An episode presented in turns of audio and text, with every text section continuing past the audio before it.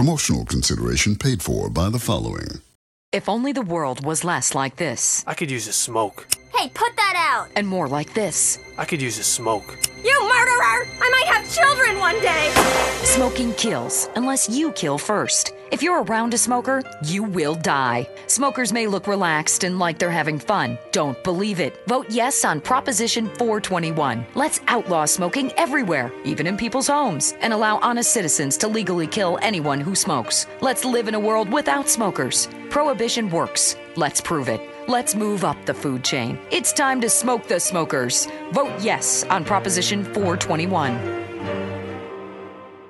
Shut up and sit down.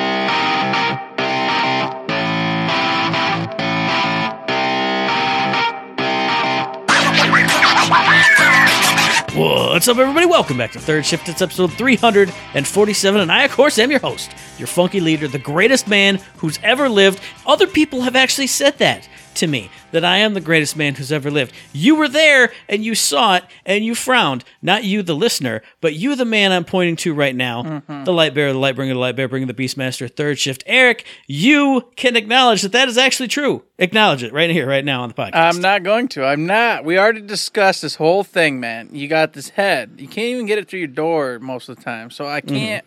I can't support enlarging the brain, enlarging Actually- the head. I can't. Actually, you know what? You do me a favor, because if I if I definitely can't get out the door, then I have to work from home all the time every day. So you, my life would be infinitely better in Yes. every single possible way. And I can't So have that either. Help me out. If- help me out. Come on. If you don't suffer with me, we have nothing in re- we have nothing related anymore. You know what I mean? We have through suffering, we form bonds. Okay. We already Without have a that- bond, though. We did it enough We- we've already. done it a it's, lot. ti- it's time to stop suffering. if there's one thing I've learned in life, Matt, it's that it fades over time. Okay, because I knew what true suffering was a long time ago, That's true. but now I that. think what this is true suffering, and I know that it's not because I know what true suffering was, but the it's too far. It's too far gone. it's it's two different kinds of suffering too. Like I'm sure some of this was there too, but that was like way Way back, way, way and, and way different. Like I, I don't know. I, I wasn't the one who experienced it. But I was gonna on, do hey. an office space. Way, way down. Way, Yeah. Way down. but you already heard him. He, I'm already talking with him, so it just leaves me to say, Eric, how was your week this week? Oh, well, you want to speak way down, Matt. You want to speak deep, deep, deep, deep down. Let me tell you a story. I'll give you. I'll give you another one, a, a mystery science theater one. Deep hurting. There's that. There's that one too. Oh goodness, yes. Well, everybody, I don't know if you like hearing the Eric stories or not. I don't know. I don't really care, to be honest with you, because it's our podcast and I can do what I want. But I want to make your life better by letting you in on another Eric story. I have a truck. It's Colorado, Chevy Colorado. I have an RV. We go camping. You all know this. Everybody listening knows I camp all the time. It's what we do.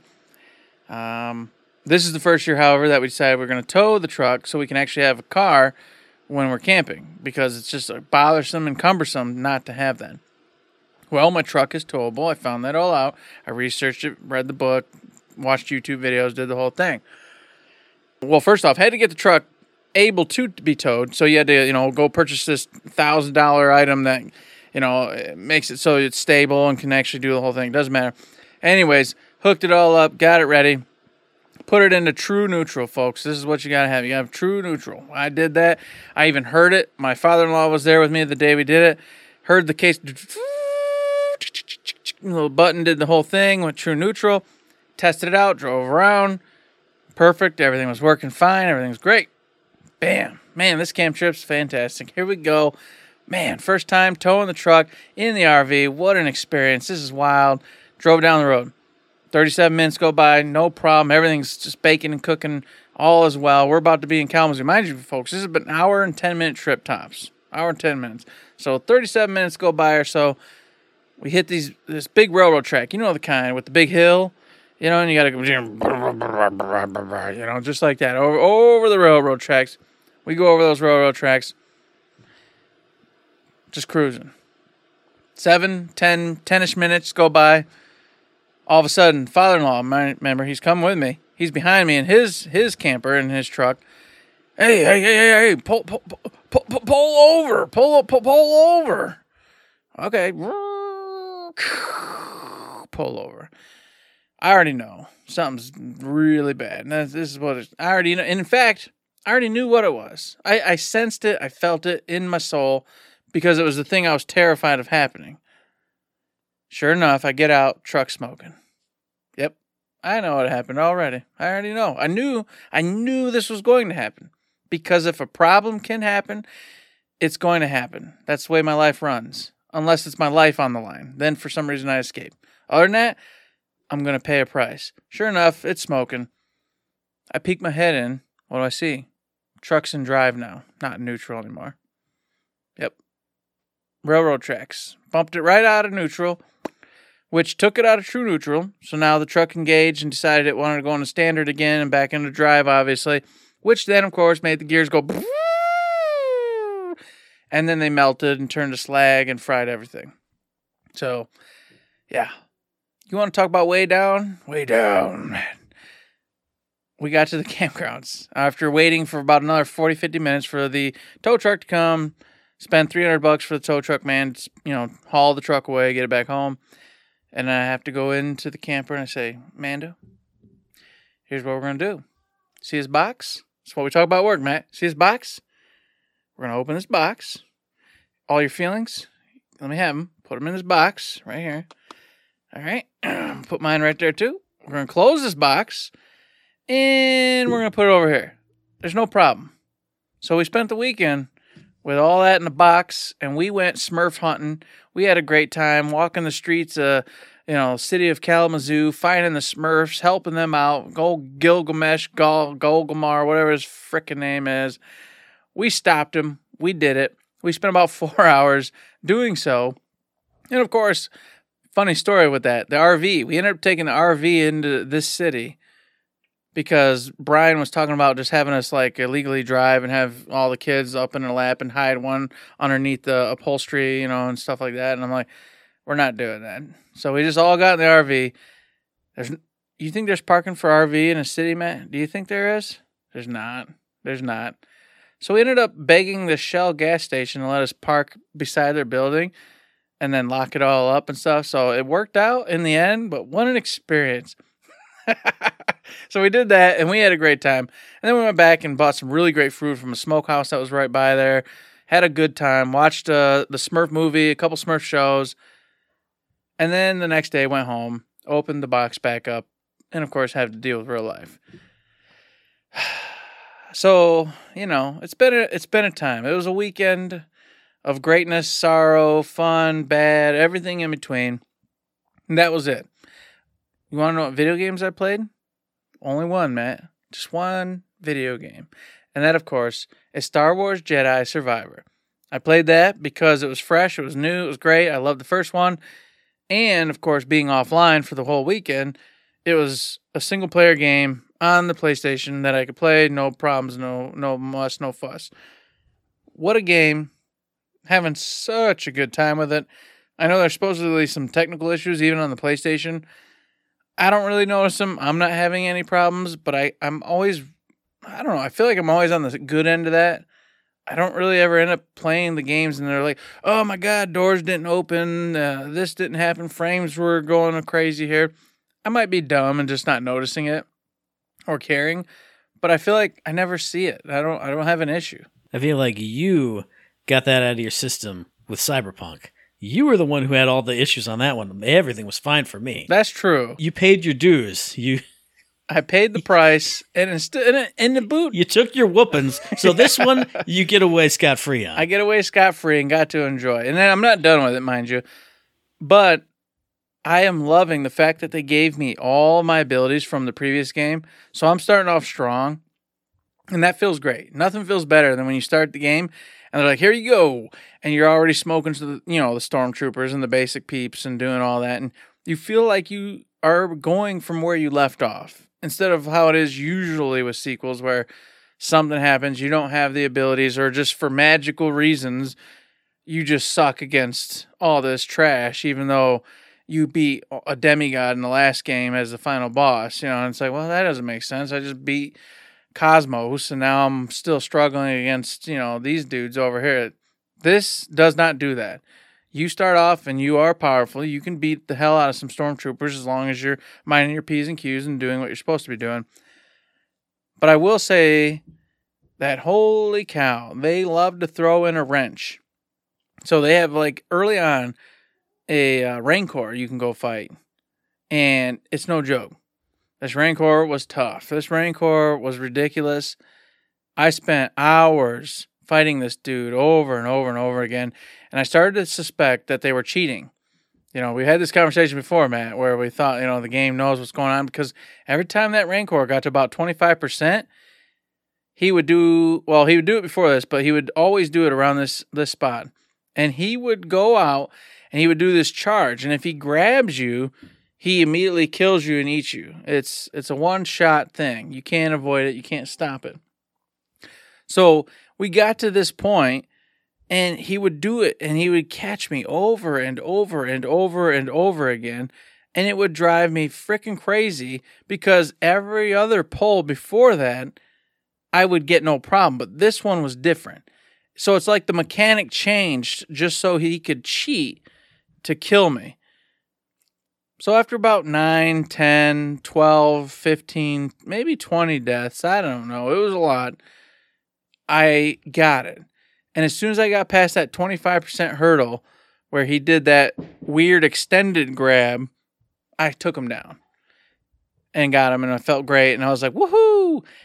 And then, of course, besides that, later on in the game, I get to it, and this might be a mild spoiler. It's not a big deal, but I was clearing this this camp of a bunch of baddies, you know, no big deal, and then I fell through a hole, a trap, a trap door, and it was the son of Ogba or whatever that stupid frog's name was from the original uh, Star Wars Jedi Fallen Order that everybody kind of grinded their teeth on, and he smoked me, like just smoked me. And I went, well, that's not a big deal. I'm not mad about it. But of course, when I started back up, I had to clear that whole camp again, or at least all the way up to the trapdoor where I fell in to go fight him again.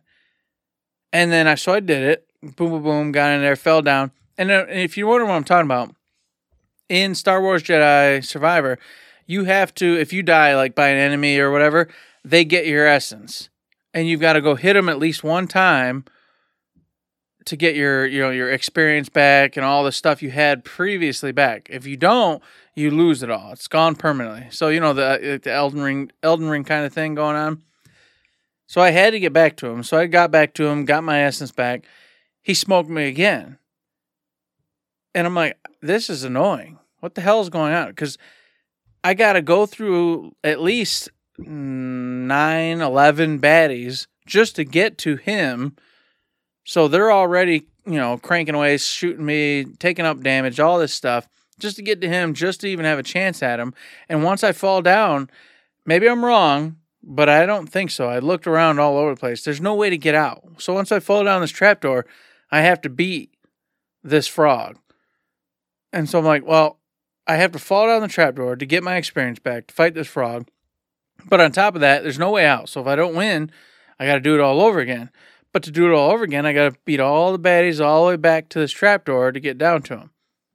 That was frustrating. It was really annoying. I didn't lose a ton, but I lost about mm, half a bar worth of experience points, you know, to get to the next level. Because at the end of the day, I just wasn't being, I wasn't able to beat them and get the baddies down to get to them the whole nine yards. So that that was kind of frustrating and annoying.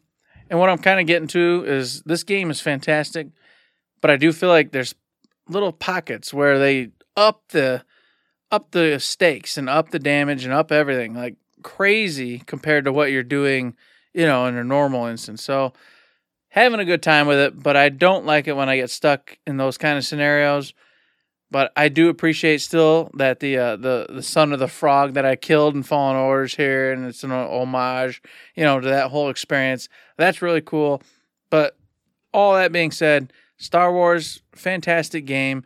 They give you some new abilities in this one that I wasn't expecting, and I don't want to spoil anything, so I won't. But I'll just say that like the newest form of or way of fighting that I just got is Chef's Kiss, awesome. And I can't wait to up its abilities and up its skills. So that way I'm way more proficient with it. It's going to be great. But other than that, man, besides uh, the sad weekend and that one video game, the only thing I've done is watch anime and work. So we'll call it there. What about you? Well, it feels like a strange week because the things that I did this week feel like they were from two weeks ago. And I'm guessing it's because we did a show early last week. Yes, we did. Now that I'm thinking about it, we did. But on Friday, went out to the Wharton Center for a show called Cross That River, which was about an ex-slave turned cowboy in like the old west times. And it was really, I mean, it was good. I enjoyed it. It was a great time. It was a musical, but not in the sense that I you would normally think of, where it's a staged play and people are singing and all that stuff. There was a band on stage and then the four performers who kind of sat in front and sang or played guitar but like in between the songs they would they would say a few lines they would tell a story and introduce his character and then there'd be a song for that character. And they go oh and then we went down to the fishing hole and down by the fishing hole we saw johnny the bass or, you know something. And then there would be the johnny the bass song. So it was this big long journey and it was like a two and a half hour show maybe you know with an intermission. It kind of reminded me of like a 70s kind of variety show like you would see with like Sonny and Cher where they'd come up and they'd sing a song and they'd have a little conversation to lead into the next song. There was an older African American lady who was just phenomenal. She was an amazing singer and the the drummer dude that they had, he was insane. He was one of those drummers that just is like all over the place, into it. There was a there was a spot where he came out from the drum set and he was just doing like bongos on this box that he was sitting on. And he was just going to town, going absolutely nuts. Just one of those percussion guys. If you know what I'm talking about, you know what I'm talking about. It was a great show. And it had a nice message at the end, you know, really kind of like bring everybody together. So, really great show. Enjoyed that. Two days later on Sunday, went back to the Wharton Center for uh, Nat Geo Live, a talk called View from Above, where they had an astronaut who had filmed the most footage from the International Space Station. He had gone up and installed like the cupola, which gives like a 360 degree view, and done so much photography, so much video footage. He shared a lot of stories, a lot of video, a lot of photographs, obviously. And it was, as it always is, like I said when I was playing Microsoft Flight Simulator, it really takes you out of the muck and the mire that we live in every day that everybody thinks is so important and so cool. But then when you see, boom, here's what the world is. This is the world. Here's literally live recorded footage of flying over the world and it slowly rotating beneath the space station. Did he say? Did he see the turtle that the Earth is resting on? Well, see, I was going to preface this by saying I know you're a diehard flat earther, so I know you've been fully converted, Eric. Yeah. But it was just, it's one of those beautiful things. Whenever you can see the curvature of the earth or you get that hint of the grandiosity of that we actually live on, this thing that's bigger than you can ever imagine. And then outside of that, there's more than you can ever imagine in the whole, in your whole entire world, in the vastness of your imagination. And we're just, oh, this guy pissed me off today. What a horrible day. Oh no. It, it, it's crazy. He told a lot of good stories, did some Q&A afterwards. Really good show. Both of the Nat Geo shows I've been to have been really cool. The one with the uh, ocean photographer and the space photographer, and this time. On the video game front, I've tripled the amount of games that Eric's played, but they're the same three games that I've been playing for the past month, maybe? Two weeks at least, three weeks maybe. First one is Like a Dragon Ishin. It's crazy because I'm coming up to the end of that game. I'm coming up to the end of the sub stories. I found out that I actually, from some quest, got a hat that will actually put every sub story on the map, like put a little icon on it for me to find. So I only have like three or four left to do. And that's one of those things where in these games, I mean, you do get equipment, you do get items and stuff, but I feel like in this one especially, I have no concept of when I'm picking up items, when I'm getting rewarded with like a sword. It'll be like, hey, here's a sword. And I go, ah, that can't be better than my sword. My sword's really cool. And then I'll go into the menu and it does 200 more damage. Not like actively, but it has 200 more attack stat. You know what I'm saying. And I'm like, oh, oh, my, my sword actually sucks. Okay, but my gun, though, my gun, I know there's nothing better than this gun. Go to it. Oh, I actually have a purple gun. That's going to be way better than my green that I'm using. Maybe it's that storyteller part of me that I talk about on this podcast a lot where this is the sword that I made. I mean, I crafted this sword. It's got life steal. It's called the skink lizard, and it has this weird hilt that looks like like a lizard head with the blade jutting out of its mouth. I'm like, that's my sword. That is what I use. What's the sword that does 200 more attack damage? Uh, it just looks like a sword. Nah. So I think that's part of it. Is I found this awesome sword that gives me life steal that's called the goddamn skink lizard. Why would I ever not use the sword? But this other one's actually better. So when I'm in my swordsman stance or in my wild dancer stance, I'll actually do more damage. So I really do need to do more damage because doing damage is the name of the game. Ah, it's frustrating. But love that game. Love all the sub stories. I've talked about it more on the What You Playing, which we just dropped a few days ago, whenever it is that we're recording this. And I'm kind of sad. I realize how much time I've spent in this game, but it's almost over. And even though I do want to go back and play Forspoken or some of these other games, it's going to be the end for this one. And I, I don't want it to be, even though there's not much else to do. I just have that really strong feeling in this one. I have a lot strong feelings for a lot of games, but thinking about the ending coming up, I don't want it to end. I really don't. But another game I don't want to end is Radiant Historia Perfect Chronology. I talked about a big thing that happened on the Whatcha Playin. I won't spoil what happened, but I got to two sticking points in both timelines. I had to get something from the first sticking point in one to go forward in the other. But now I've gone forward a few scenes and I'm at another hard stop. I don't have what I need. But how am I going to go back into the other one? I still don't know how to get past that thing that I did. Do I have to go past it? Because when it happened, he went, No, I'm, I'm done. I'm not doing this. So do I have to go back in and force him to go past that point? Or do I have to start digging in like the back way and go and try and influence all the decisions that happened up to that point? It's so much fun. And just the just the thought that I have to think about that makes this really intriguing for me because when you check the timelines there's so many little spokes that stick out from from the line. And maybe some are just bad ends but some I got a bad end and then a progression. So what's that third one? What does that do? Where does that go? I don't even know what to go and find in there. Some of them are easy like hey oh if I find this I can take it back to that lady. That's the spoke there. But there's like three or four of them where there's the extra spoke but I have no idea where to go, who to talk to. And the prospect of that, again, is thrilling and exciting. And the other game that I've been playing, it's the game that I now have like 52 hours in. I told you just the other day I had like 46 hours. I I'm up to 52 now. It's Marvel's Midnight Suns. I love that game like almost nothing else right now. Whenever I get home, I just want to play it. I, I've started trying to tell myself to take my Steam Deck into work so I can play it before work and on lunches and just have that be the only thing that I play and do. And I went, man, I, you know, I'm going through the DLC characters. I've got their little stories, and their stories aren't big. It's literally like three story missions. But the, the fact that you get a whole nother character with a whole nother deck of cards and all their abilities, and then the fusion of those abilities, and then the ability modifiers that you can re-roll on them and pay and uh, upgrade them.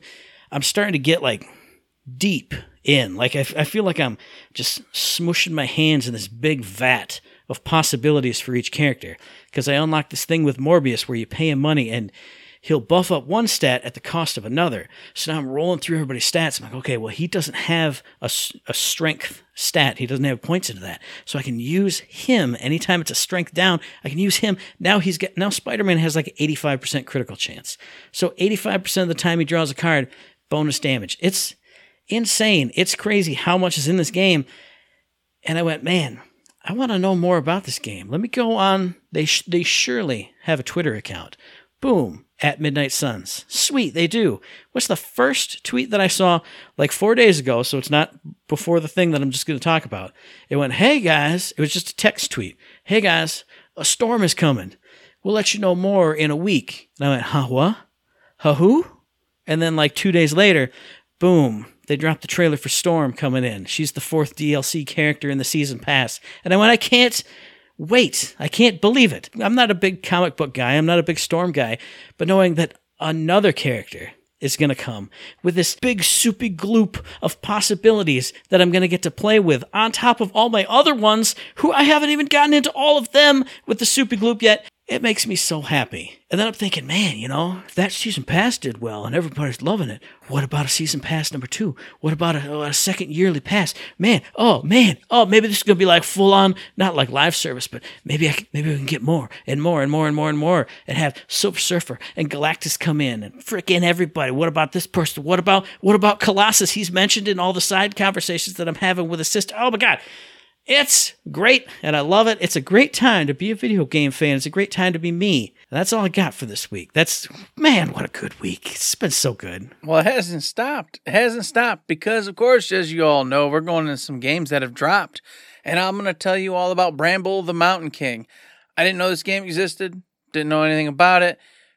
Every night, if you don't know, I go to Twitch while I'm playing a game, watching anime, it doesn't matter. And I find somebody to watch. You know, just say, what, what, what are these people doing here? And I kept hearing about this game, Bramble the Mountain King. So I went, you know, I guess I'll go look at it. So I went and checked out some reviews and and some little like videos of it and whatnot. And let me tell you, Dimfrost Studio developed this bad boy. It came out April 27th, 2023, and it came out for everything. So any any system you've got, you can go play this on. And I'm like, all right, let's take a peek. And I did. And this is another series that's gonna fall into the I want to play, but I never end up playing because it's a lot like Little Nightmare. If you're familiar with those series, that little series, you know, it's got two of them but you are this little boy living in this weird world. It's kind of like a, a, based off like like Nordic fairy tales and like that kind of thing. And there's these really evil, like weird, menacing looking creatures out there. One being these gigantic trolls. Okay, so you and your sister out playing one day, and of course you look tiny in this this vast, humongous world. And your sister gets taken by a troll and you want to go save her. So that's the whole premise of the game. You you start off on your quest, and of course it's a uh, a like a, you know, as I've just said, like a horror adventure platforming slash puzzle like game. All right, so you're gonna go in these awesome, beautiful environments, like a lush forest, a, a disgusting like meat locker type, you know, torture area, uh, you know, swamps and all sorts of different stuff. And the whole time, you're going to be platforming across different environments, helping different creatures, meeting different, mm, you know, intelligent life forms that want you to help them as you progress on your way to find your sister and, of course, rescue her. So you'll take on all these little side quests and, and whatnot to help these little animals and the little different people and whatnot, all to find her. And then in, through finding her, you're going to experience a billion these just evil looking trolls, creatures from the nether realms. I mean, it's it's wild. It looks like disgusting, but in like that beautiful way. I mean, once again, it's just hard not to say. Look at uh, Little Nightmares. It's it it definitely takes a lot from that, but puts you in a whole different world and a whole different environment. But you're doing that, and I love that. You know I me, I'm big on like the whole Fey realm and all that good stuff, and this really draws that kind of inspiration, that kind of picture, that kind of world. And of course, I, I do love jumping around, solving mild puzzles, and and platforming all over the place, and avoiding, of course, these evil, menacing-looking creatures as they just want to gobble you up and eat you, or deceive you and screw you over in some way. It looked right up my alley, but I never end up playing these games, and it really bugs me because especially with this one, Bramble of the Mountain King looks fantastic. And of course, as I alluded to in the very beginning, all the Twitch streamers and stuff that I did watch who were playing it were just having nothing but a good time for it. So I, I want to let everybody know out there this game exists. It is out. It's out on everything. Go give it a look and maybe try it out. I want to do it for sure, but you know, I'm already 5 million games behind and everything. It's it's impossible. And man, you want to talk about games that you, the host who talks about them, wants to play. I'm going to talk about The Last Case of Benedict Fox, which avid listeners will remember when it first got revealed, however many months ago, you and I, Eric, were both hyped about this one. Mm-hmm. But it's officially out as of the 27th of April, developed by Plot Twist, published by Rogue Games for PC and Xbox, and it's on Game Pass. This is the Metroidvania, dark Lovecraft detectiving kind of a game. You play as Benedict Fox, your father who runs this. I don't know if he runs like a supernatural agency, but he passes away and you have to investigate what happened to him. But the beauty of this game is that Benedict Fox has this supernatural demon like creature inside of him. So you can talk to it, it talks to you, and then you also can jump between the real world and the world of limbo in the afterlife to figure out lots more stuff about what's going on with your dad, what's going on with him, what's going on with other dead people who you run into.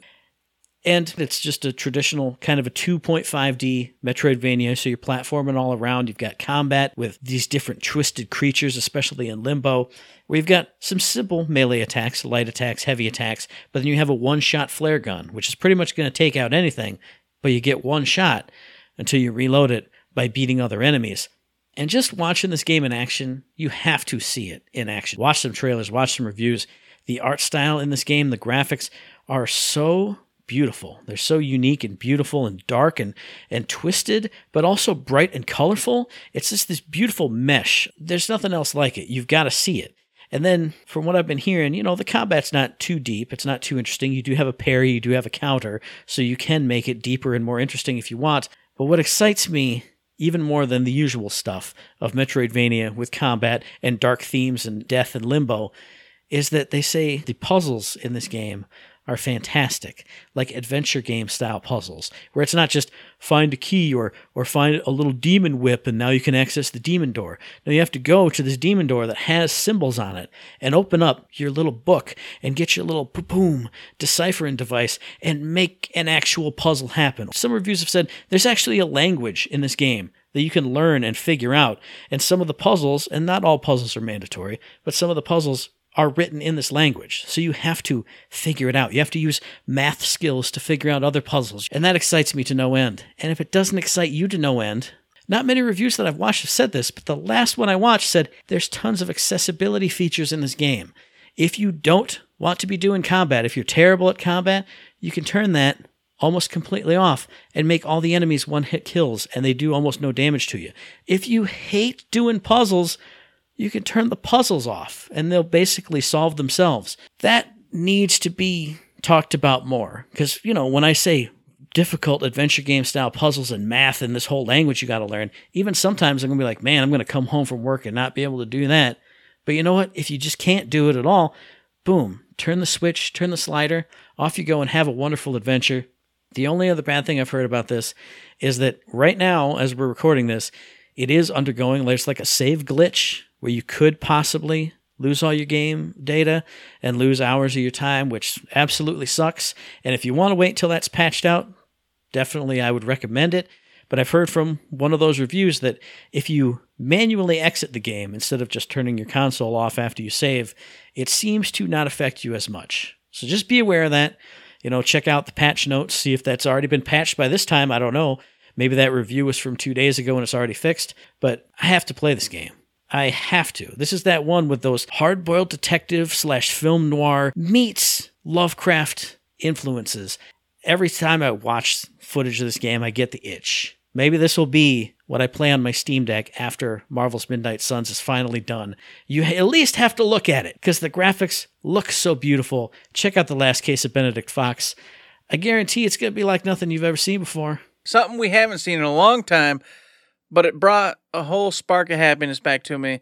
Was yesterday, May 3rd, Battleborn Day. Of course, that's back in the old days when this launched. Everyone's excited. It was all crazy. Such a good time. As you know, that's the whole reason we started this whole show. The, it all goes from there. But we haven't really, you know, thought about it in, a, in quite a while, to be honest. I mean, you know, it's been gone for quite some time now. Except for like two weeks ago when we talked about reviving dead games. yes, exactly. Except for a couple weeks ago, and then of course this comes around, and it was just fun to just see uh, the Gearbox team start posting pictures and thoughts about when they were making this game and things they did and and how it all went down. And then of course the fans and folks who covered it back in the day all start chiming in with memories and and this and that of when there was Battleborn days and we were playing and having a great time doing PvP, PvE, and it was just like wow, man, that game was great. Man, what happened to that? I want it back. And and and then it made me go to my locker, which if you don't know, dear listener, still has all my hand drawn art of all the different Battleborn things I drew. They're all there. I've got them all there. They're all sitting in there. So I went in there and I'm looking at them and I'm like, oh man, Trash Can Burr, that was great. Oh man, you know, I had old uh, Orendi, you know, messing with the uh, the spy versus spy, and then of course Minrek, the whole Minrek one, Jim Foronda getting fed to Minrek, and it was just such a good time. Great memories. Glad it got you know brought back out and popped back up for me because I felt like I didn't see it the year before, or maybe even the year before that, but for whatever reason it popped this year, and it was just a cool flashback and a cool just time of remembrance for a game that was wonderful and you know kind of also harkens back to our conversation of course like i said when we were talking about games that could come back and what happened to them just man what a game what a day it was a good time I 100% agree with everything you said. When Battleborn was still around and kicking and they had events for Battleborn Day, it was something we always knew and thought about and talked about on the show. But since that all stopped, and obviously since Battleborn went away, I never think about it. So it was, just like you said, a total blast from the past. It felt like felt like being a kid again almost when you see all the stuff popping up and you're like, oh yeah, I remember those Toby cheapy pixel art animations. I remember Sung Kim's beautiful artwork, the name plates with the mm-hmm. chibi arts, that big old group photo. The oh man, just the the movie poster for Attikus and the Thrall Rebellion oh that was gold the best piece of DLC I've ever played in my entire life that felt like it was made 100% just for me. It literally took me back to those first moments playing it with you and just every time the saxophone would start in and the film grain came on and it started going black and white and he'd start with his his his fully full on hard boiled detective voiceover. And I every time it would happen I was oh my god.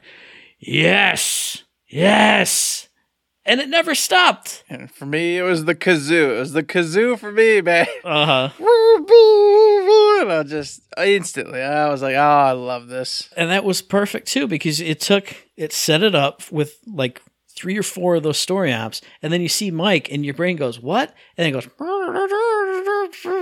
magical magical. And i'm not saying any of the other story ops were bad but that one just it will always have a place in my heart. I'll always remember i remember battleborn for a lot more than that but just for that being just the apex just the the perfect this is for matt dlc and it makes me so sad and not really mad mad but mad that i can never actively experience it again. I can't play through that story op and see those 10 stories ever again. I can go back and watch the one that i have saved on on our twitch account.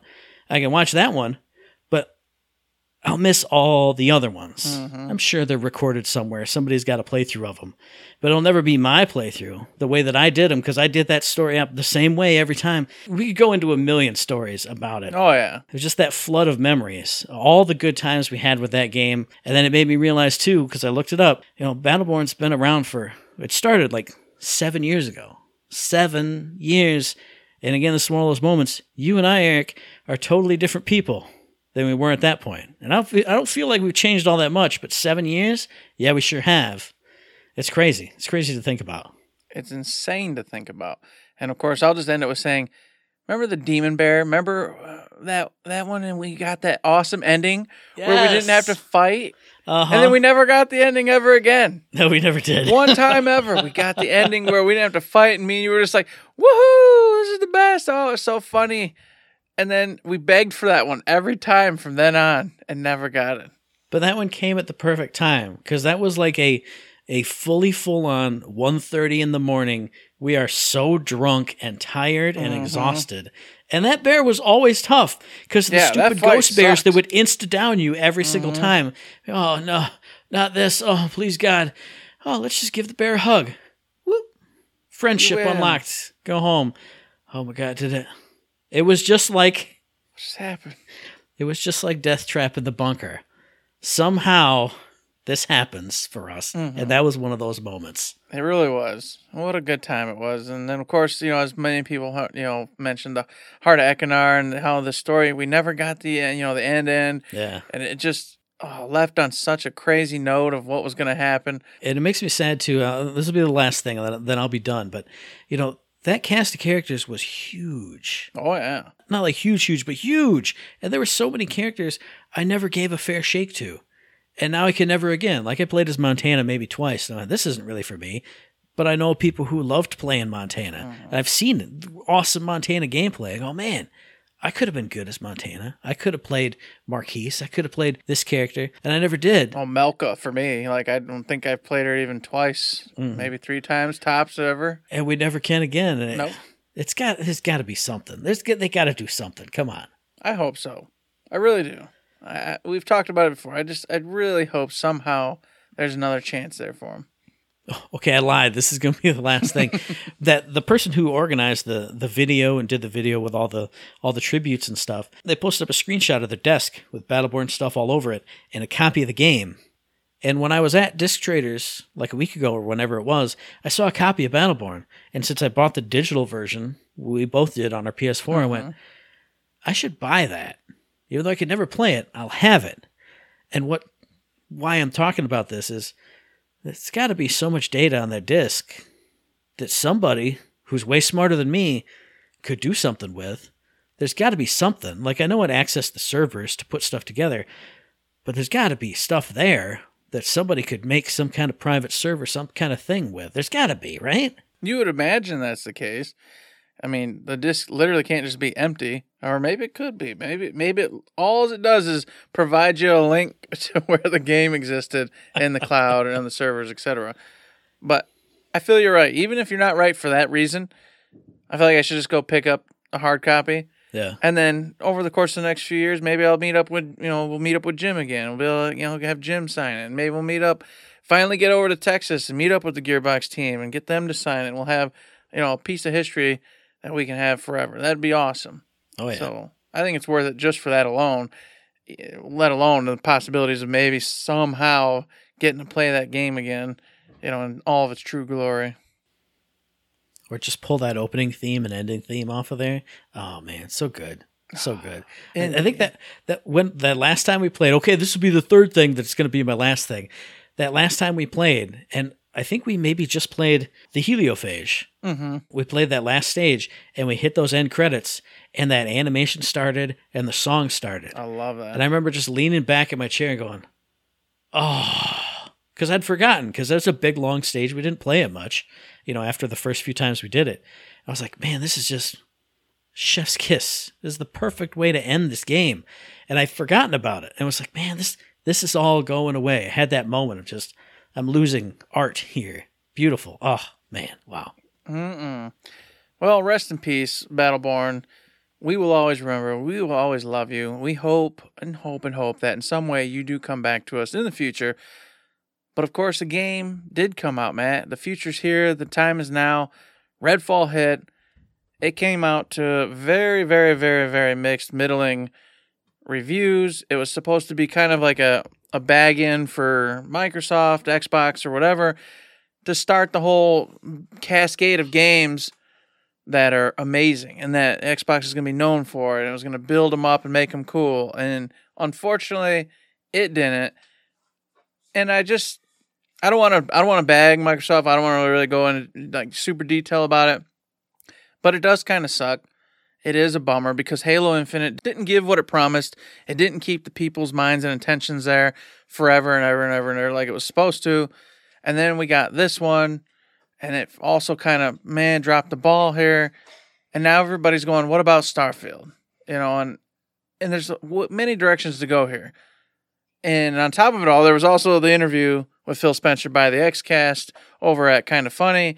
So i don't know where you want to go or how much you want to touch on but i, feel like we have at least got to talk about it for a minute because it is big it is relevant and it is an issue I'm not a big Xbox person myself. I do have Game Pass and I do play occasionally, but I know you're a little bit bigger in that realm. And you know, what do you think? What's what's going on here? Well, I think overall, I'll just say I'm not going to dog on the studio, the game, any anybody like that, because bad things just do happen, and we've we've heard it from studio people.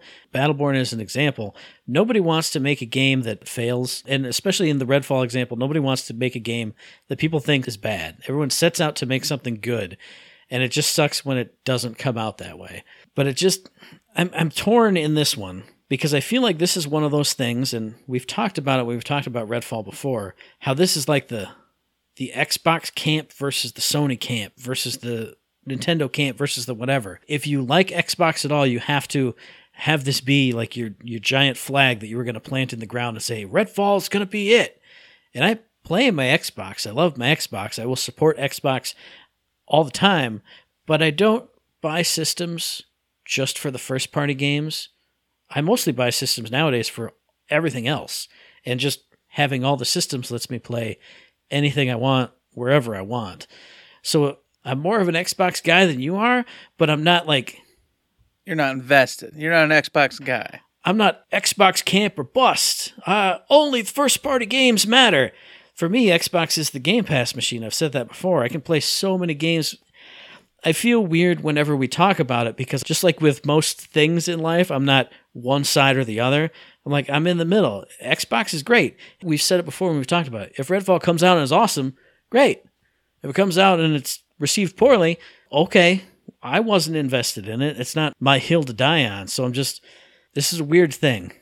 Well, the only the only concern or problem I have, and it's not even really that because I don't, to be honest, I don't really care that much, is that the Xbox right now doesn't have those big hitters. You know, those first party big hitters. It's it's it's a fact. It's the way it is. PlayStation does, Nintendo does. And with the interview that they had, Phil Spencer even brought it up. He said, "Look, we're in third place. You know, Nintendo's beating us, PlayStation's beating us on that front. We've got to go our own direction. We've got to do our own thing." And I think what he was alluding to is that he just wants them to be able to provide games and provide a good time on any console, on any any PC or wherever it is, and not just be like, "Hey, we're in the console war. Here's my here's our Xbox for you to buy." I don't think that's where they want to go. I really feel like he's just trying to say, "No, we want to be more of a service to those who love Xbox, to those who love playing on either the our console or or the PC or wherever allows them to put the system at." Because it's true. He said it himself as well and that the play the last last gen race was the big one. Everybody got all their digital games, got their home base set up, and he's 100% right. And that I might I might love an Xbox game that comes out, but I've got a bajillion games now from PS4 onward that I just have over here. I'm not I'm not switching. You know what I mean? I'm playing on PlayStation. That's my primary console now. And I'll dabble in Xbox, I'll dabble on Game Pass, but this is where my home is now. And, and two things, he even said that, which I, which I'll give him credit for, is he said, you know, wherever your digital library is, is where you're just going to be. Nobody's going to sell their PlayStation to go jump over to Xbox. Nobody's going to sell their Xbox to jump over to game. PlayStation. If you've been an Xbox gamer, that's where your home is because you and I, same thing. I have so many PS4 games I can just download and play whenever I want. Boom, right here. I didn't have an Xbox One, so I don't have that there.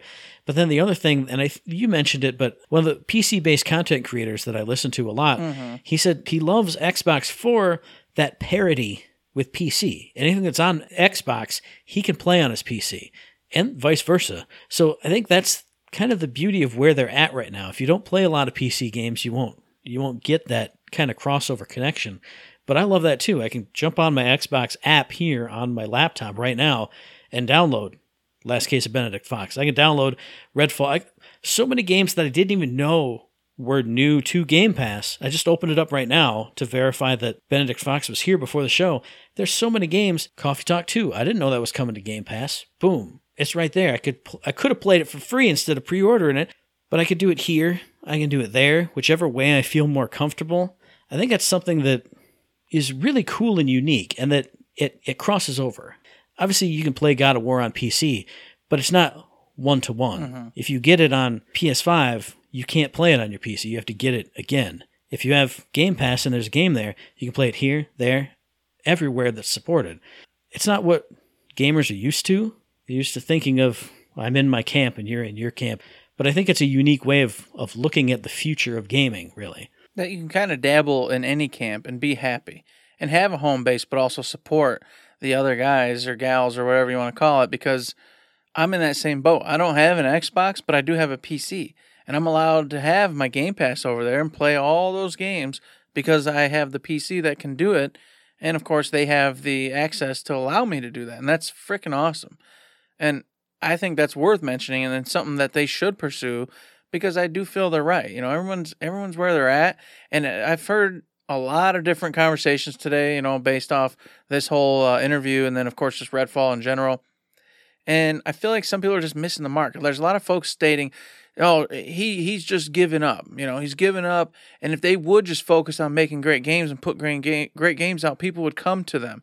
And it's just not true. It isn't true. Phil is right 100%. You are where you are. There is no game that's bringing you over. It's not going to happen. And we're not saying like, oh, nobody's going to go to Xbox no matter how good the games are in that like traditional sense. No. We're just saying, just like he said, if you're a primary PlayStation gamer and there's a bunch of cool games over there, you're not going to ditch that whole 10 years of to. PlayStation to jump like you used to be able to, like all of us No. traditionally have thought of. It, it's just not that way anymore. It's different now. Now you're still going to be the PlayStation cat, but if you got extra funds, you might do the Xbox or just do the Game Pass so you can play those games via your PC if that's what you have. And that's exactly what I do currently. And that's exactly my attitude and mindset is going forward. If there's a game that Xbox throws out there that I got to play, well, boom, I'll get Game Pass for a couple months, have a great time, and then boop, let it lapse. And I'm back to just playing whatever's on the PlayStation. And I feel like that I'm not some weirdo gamer out there. I feel like this is kind of how most gamers are going to think and play this out. And it just kind of it helped them but also pushed this forward is when they did Game Pass and allowed it to be on the PC and stuff. That's exactly what they created was the ability for me not to have to purchase an Xbox console, but I honest to goodness think that's where they're going anyway and I I feel like if PlayStation would play along, Nintendo would play along, they just have Xbox passes on those systems for you to just play Xbox games via whatever, but nobody's playing nice. So, And if you think about it, that's super smart for them to do. I mean, we've talked about, and other people way smarter than us have talked about, well, how does Xbox Game Pass earn any money? Because if I have an Xbox, I never buy any full price games, I just have Game Pass.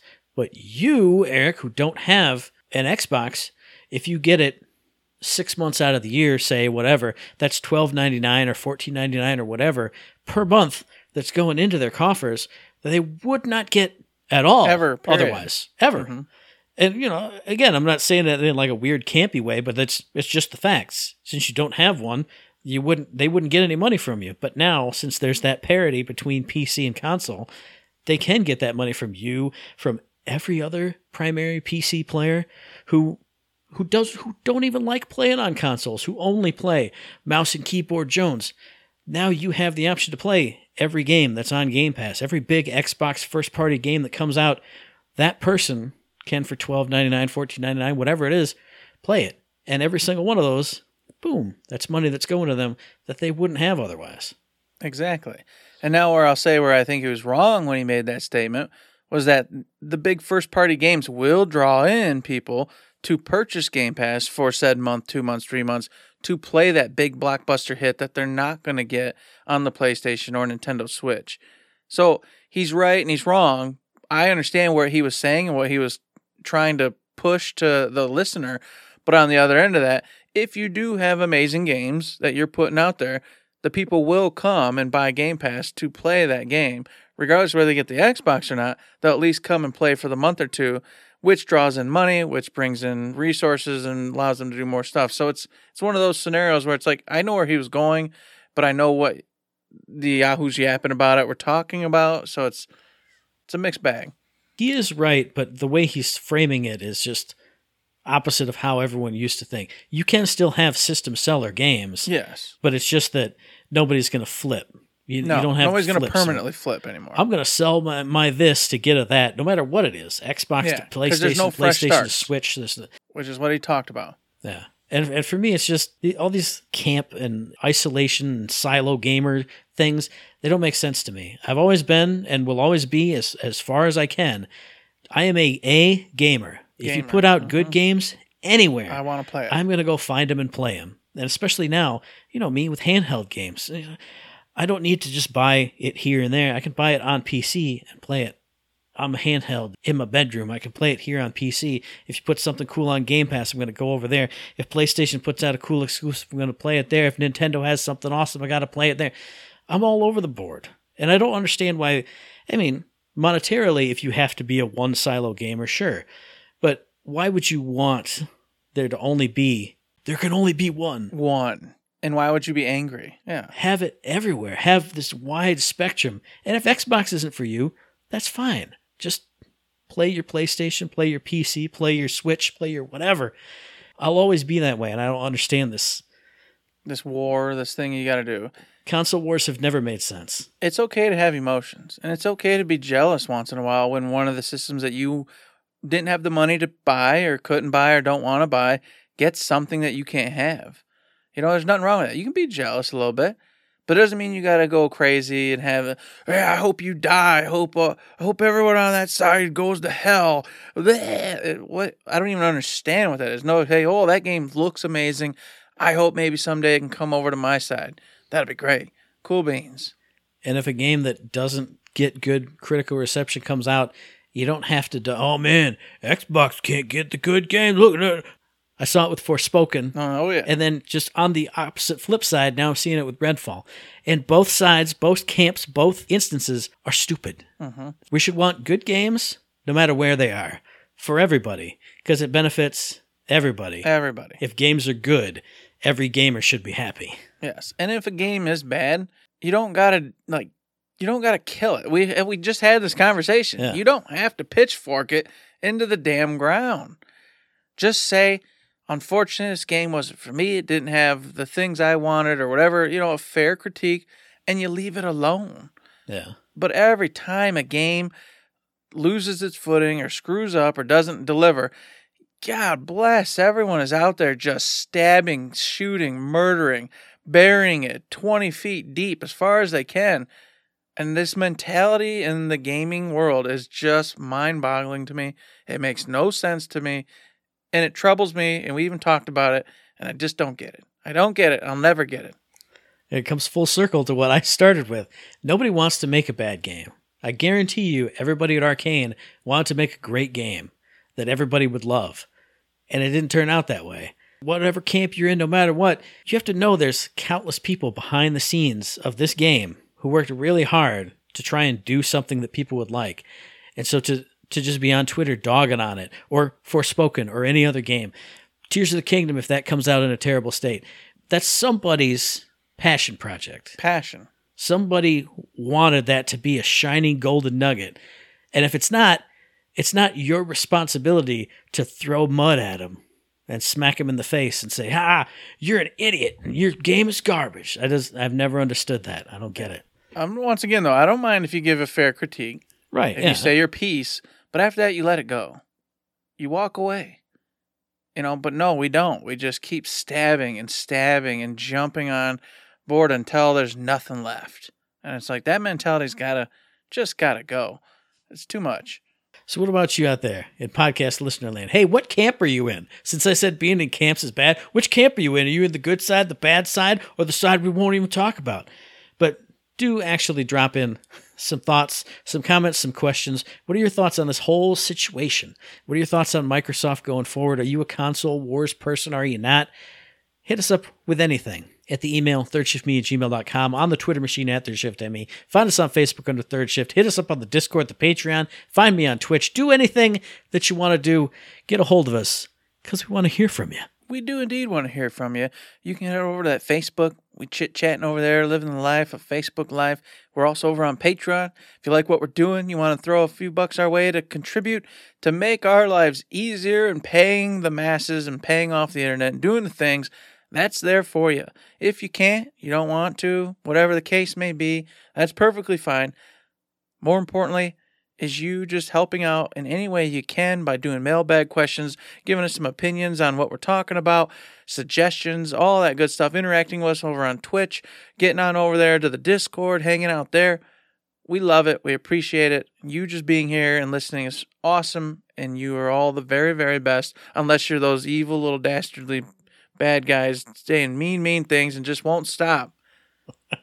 if that's the case, you need a spanking. You need to be remedial. Uh, what's that? Remedial action. Remedial action needs to be taken There you go. to get you back on track. All right. And of course, regardless of what camp you're in and how much remedial action is being laid out upon you, you should listen to the very next episode, which will be dropping on or around the 11th of May on iTunes, on Stitcher, on Podbean, on Spotify, and on YouTube. And as I always say, hey, If you like what we're doing, you'd like to help us out, please give us a like, a rating, a review, a comment, a subscription, any kind of good thing on any one of those good services because it does help us out. And we really do appreciate it. Indeed, we do appreciate it.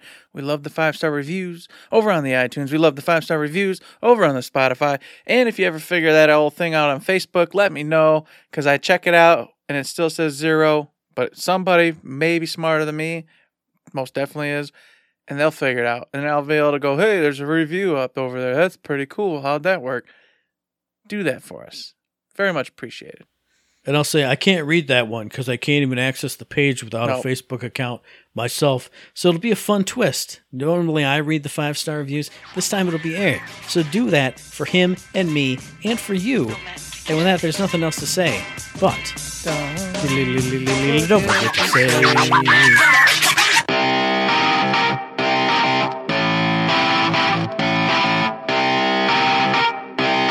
Shut up and sit down.